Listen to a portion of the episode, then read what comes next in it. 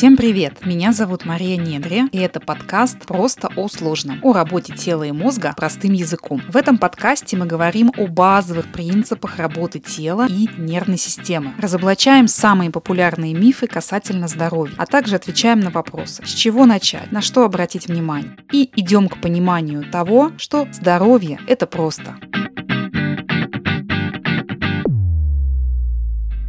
Друзья, всем привет! Это очередной выпуск подкаста «Просто о сложном». И сегодня мы будем говорить о моей любимой теме дыхания. И, честно говоря, любимых тем у меня много, потому что я э, свою профессию люблю. Я обожаю разбираться в устройстве тела, в разных механизмах, как что работает. Но дыханию я уделяю на самом деле особое место. И вы можете спросить, а разве можно дышать как-то по-разному, правильно или неправильно? Правильно дышу себе и дышу. Но оказывается, да, можно. Можно иметь разные дыхательные паттерны, то есть разные привычки, которые так или иначе сказываются на нашем физическом и эмоциональном состоянии. Поэтому давайте с этим разбираться. Поехали!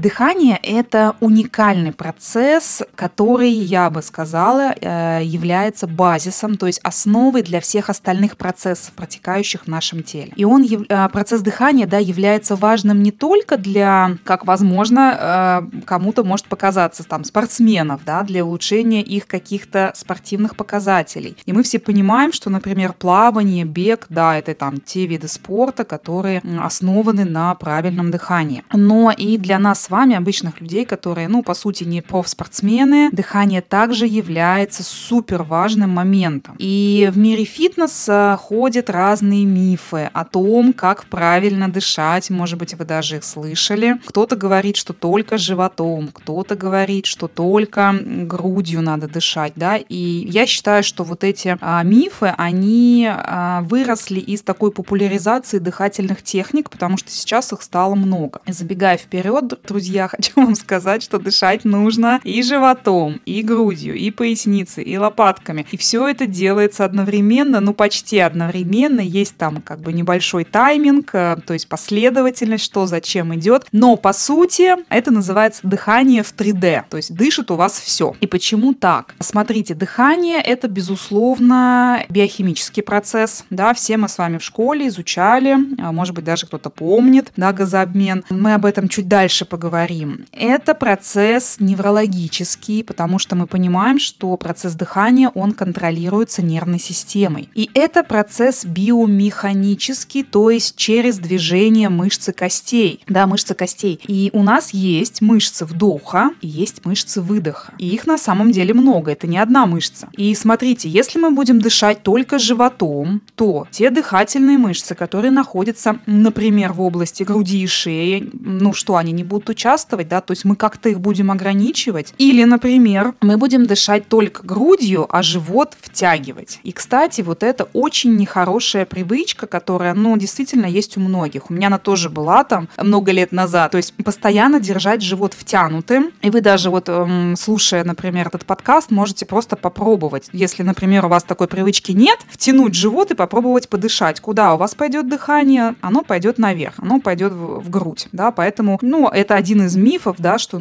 как бы дышать грудью надо. И вот эта привычка втягивать живот, буквально вот две секунды уделим этому. То есть что здесь происходит? Да, это происходит блокировка дыхательной диафрагмы, движение ткани легкого, легких. Создается повышенное внутрибрюшное давление. И кто в этом случае будет страдать первым? Первыми здесь будут страдать тазовое дно и поясница, то есть моментально. И по цепочке это может пойти и выше, то есть в область шеи, лопаток, и и ниже в область крестца. Здесь нюансов на самом деле много, что за собой влечет привычка втягивать живот. Но вот если коротко, да, то от этой привычки нужно, конечно же, избавляться, поскольку ни к чему хорошему она не приведет. Поэтому те, у кого есть проблемы с поясницей, с областью тазового дна, с крестцом, возможно, чуть выше, где лопатки, подумайте о том, как вы дышите, да, подумайте. Дальше буду давать тесты небольшие. И смотрите, все дыхательные мышцы должны работать слаженно, как в музыкальном вокальном оркестре. То есть если я буду дышать только животом или я буду дышать только грудью, то есть я сознательно ограничиваю работу других мышц. И это на самом деле не совсем физиологично. Поэтому дыхание должно быть полноценным, а не ограниченным в какой-то области. Я думаю, что природа, она бы нам не создавала такого количества дыхательных мышц, если бы не хотела, чтобы мы их использовали. Смотрите, и сейчас в настоящее время а, дыханию действительно уделяется много внимания. И я думаю, что, а, во-первых, потому что люди, которые этим занимаются, они понимают, что через дыхание мы можем напрямую влиять на эмоциональный фон и на физический фон. И, кстати, вот у меня в соцсетях есть, ну, у меня много на самом деле разных там тренировок коротеньких выложено, но в том числе есть, кстати, неврологическая практика на дыхание против боли. Она работает, попробуйте, если еще ее не выполняли. И какой еще важный момент, смотрите, что мы сейчас немножко с вами подойдем к биохимии дыхания, чуть-чуть поговорим, я постараюсь максимально просто это объяснить из контекста, почему а, дыханию уделяется такое внимание вот, эм, ну, последние лет пять, скажем так, да. Для нашего мозга, вообще для тканей, для органов очень важно питание. И мозг, в частности, питается через глюкозу, да, через глюкозу и через кислород. Как я уже сказала, что последние вот там 5, ну, может быть, там 7 лет, да, я наблюдаю такую тенденцию, что все больше и больше людей жалуются на состояние хронического стресса, особенно люди, которые живут э, в больших мегаполисах. Может быть, вот все-таки для больших городов это более такая частая жалоба, частая причина обращения. А хронический стресс, друзья, с точки зрения дыхательной функции, это состояние гипервентиляции. Возможно, вы это слово слышали, да, но, может быть, кто-то не слышал и не понимает, о чем сейчас речь идет. Смотрите, гипервентиляция, что это? Гипер – это что-то, когда очень много, когда выше нормы, вентиляция, когда мы что-то вентилируем, проветриваем. Да? То есть, по сути, мы нагнетаем очень много кислорода, то есть часто дышим. Состояние гипервентиляции, ну, это один из признаков, один из там, сейчас я вам перечислю остальные. Человек начинает часто достаточно дышать. И по поводу частоты дыхания чуть скажу дальше, и это один из тестов. Наблюдать, как часто вы делаете вдох и выдох. И это, безусловно, частота дыхания при состоянии хронического стресса. Происходит сдвиг биохимических компонентов крови, мы дальше поговорим. То есть, знаете, такое состояние, мне не хватает воздуха, не могу надышаться, как будто вот душно везде, да. Это такие моменты, как отечность присутствует, плохой сон, усталость с самого утра, то есть отсутствие энергии. Это состояние м, тревоги, беспокойства, раздражения. И, конечно, болевой синдром сюда тоже я бы отнесла. Смотрите, то есть в состоянии стресса, гипервентиляции нарушается баланс симпатической и парасимпатической нервной системы. Что это такое? Совсем кратенько. Симпатическая нервная система – это педаль газа, то есть та система, которая отвечает за очень активные процессы у нас. Парасимпатика, наоборот, тормоз, она такая спокойная. В идеале они должны быть в балансе, потому что в течение дня у нас с вами разные состояния. Нам нужно, когда симпатика, чтобы была больше активна, когда мы спокойны, когда мы засыпаем, когда мы кушаем, например, да, там парасимпатика больше. Они должны быть в идеале в балансе. Но а, в состоянии гипервентиляции стресса этот баланс нарушается. И смотрите, в сутки мы совершаем 20, от 20 до 24 тысяч, да, задумайтесь, вот такая цифра, да, 20-24, ну, там 25, ладно, может, может быть у кого-то, тысяч дыхательных циклов. Дыхательный цикл – это вдох-выдох, то есть это один дыхательный цикл. И если человек находится в состоянии гипервентиляции, то все это огромное количество дыхательных актов, да, он гипервентилирует.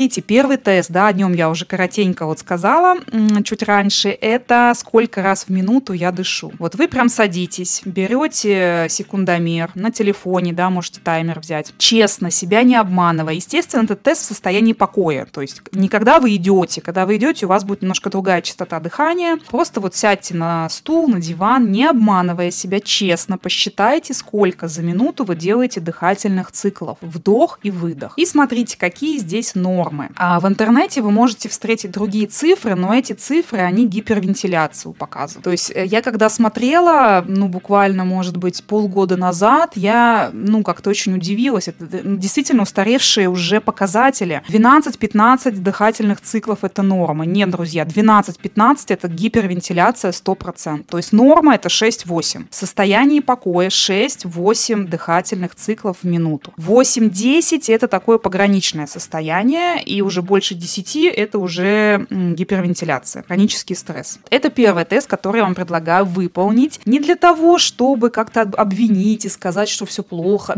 а для того, чтобы вы понимали, что, возможно, корни ваших жалоб и проблем совсем не там, где вы их ищете, а, возможно, вам нужно именно на дыхание обратить внимание, да, на то, что вы не обращали на него внимания, никак с ним не работали, и как-то вот, ну что-то вот, я не понимаю, что со мной. Пожалуйста, вам один тест. Второй тест, он такой более показательный. Если этот тест, он, ну, скажем так, не совсем достоверный, то второй тест, он вам точно скажет, ну, практически. Его тоже можно посмотреть в интернете, если хотите. А, называется проба штанги или проба генчи. Они одинаковые, показывают одинаковую чувствительность к углекислому газу, но делаются немножко по-разному. И чтобы вас сильно не путать, смотрите, при состоянии стресса, гипервентиляции, как я уже сказала, происходит сдвиг баланса СО2, то есть углекислого газа, и кислорода. В состоянии гипервентиляции, когда человек часто дышит, он нагнетает очень много кислорода вовнутрь. И уровень углекислого газа относительно кислорода начинает падать, он достаточно низкий. И при низких уровнях углекислого газа, я чуть позже скажу, да, чуть сейчас тест расскажу вам,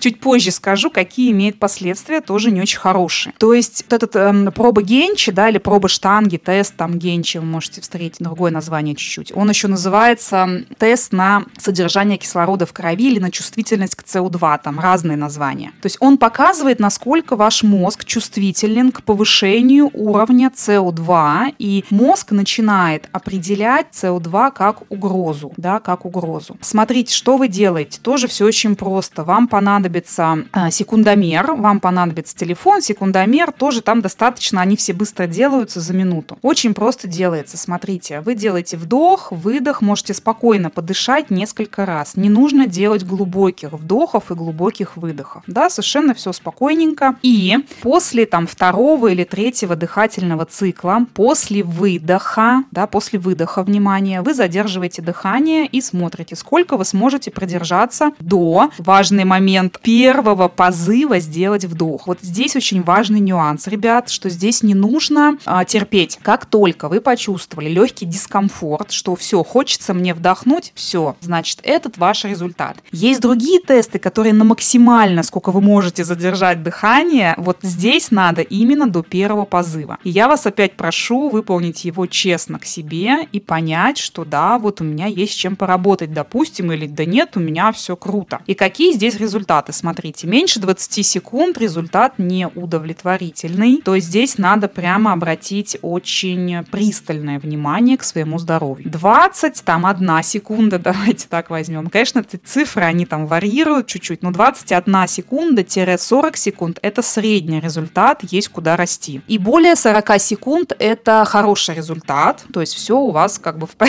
в порядке. И да, напоминаю, до победного не терпите. И смотрите, а, что здесь происходит, да, то есть мозг начинает, э, у вас, когда вы задерживаете дыхание, у вас начинает СО2 расти в крови. И мозг начинает определять как угрозу. И почему состояние, когда состояние хронического стресса, состояние гипервентиляции вообще опасно? Чем оно чревато для здоровья, когда много внутри кислорода? Вроде бы кажется, что ну, кислород хорошо, там, да, он участвует во многих процессах, но смотрите, когда один очень важный момент, да, сейчас я другие перечислю еще моменты при низком уровне СО2, что происходит, но очень важный момент, что при низких концентрациях СО2 кислород не может отсоединиться от гемоглобина. То есть гемоглобин транспортирует кислород, мы это тоже знаем из школьной программы, клеткам, тканям там, да, и так далее. Но при низких концентрациях СО2 он не может его высвободить. Это называется эффект Верига-Бора. Да, может быть, кто-то знает, кто-то может прогуглить, посмотреть. Происходит такое клеточное голодание, да, клеточное голодание, и мы недополучаем кислорода в нужных количествах, да, при низких уровнях СО2. Плюс СО2 участвует во многих физиологичных процессах нашего тела, нашего организма, в метаболизме белков, жиров, углеводов, в химических реакциях а, с аминокислотами, витаминами, минералами. СО2 является мышечным релаксантом. Вспомните людей, да, ну или подумайте, представьте их, например,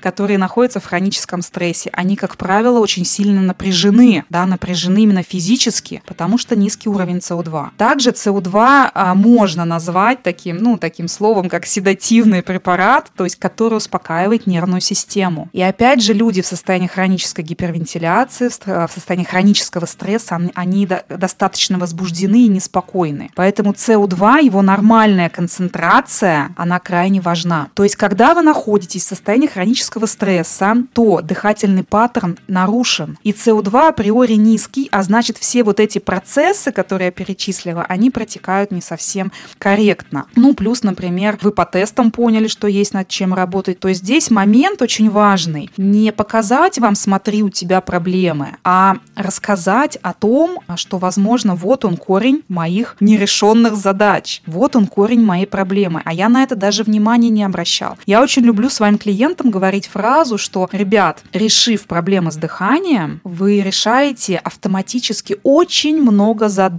очень много проблем, которые у вас есть. Как правило, человек обращается не с единственной проблемой. Там по тестам, возможно, по каким-то разговорам, еще почему-то выясняется, что там много всего, над чем как бы, да, можно поработать. Но почти всегда мы начинаем с дыхательных тестов и смотрим, что с дыханием, потому что без этого невозможно двигаться дальше. Пока дыхательный паттерн нарушен, идти дальше очень сложно, и вас все время будет отбрасывать как бы назад, да, все время назад. И хорошая новость, друзья, э, для вас, для меня, что все эти проблемы, конечно же, решаемые. Я бы так не говорила, если бы не видела, как ну, на протяжении многих лет, как меняются мои клиенты, как я сама поменялась, потому что, ну, если я там вспомню себя лет пять назад, где-то так, то я пребывала в состоянии гипервентиляции, это, ну, сто процентов. У меня и нарушение сна были, и проблемы с тазовым дном, и супер нестабильные эмоциональные состояния, болела шея, поясница. То есть я сейчас вот из нынешней точки своей, я вспоминаю себя тогда, я думаю, ну да, там, конечно, хорошего было не очень много с точки зрения здорового тела, там здоровья нервной системы,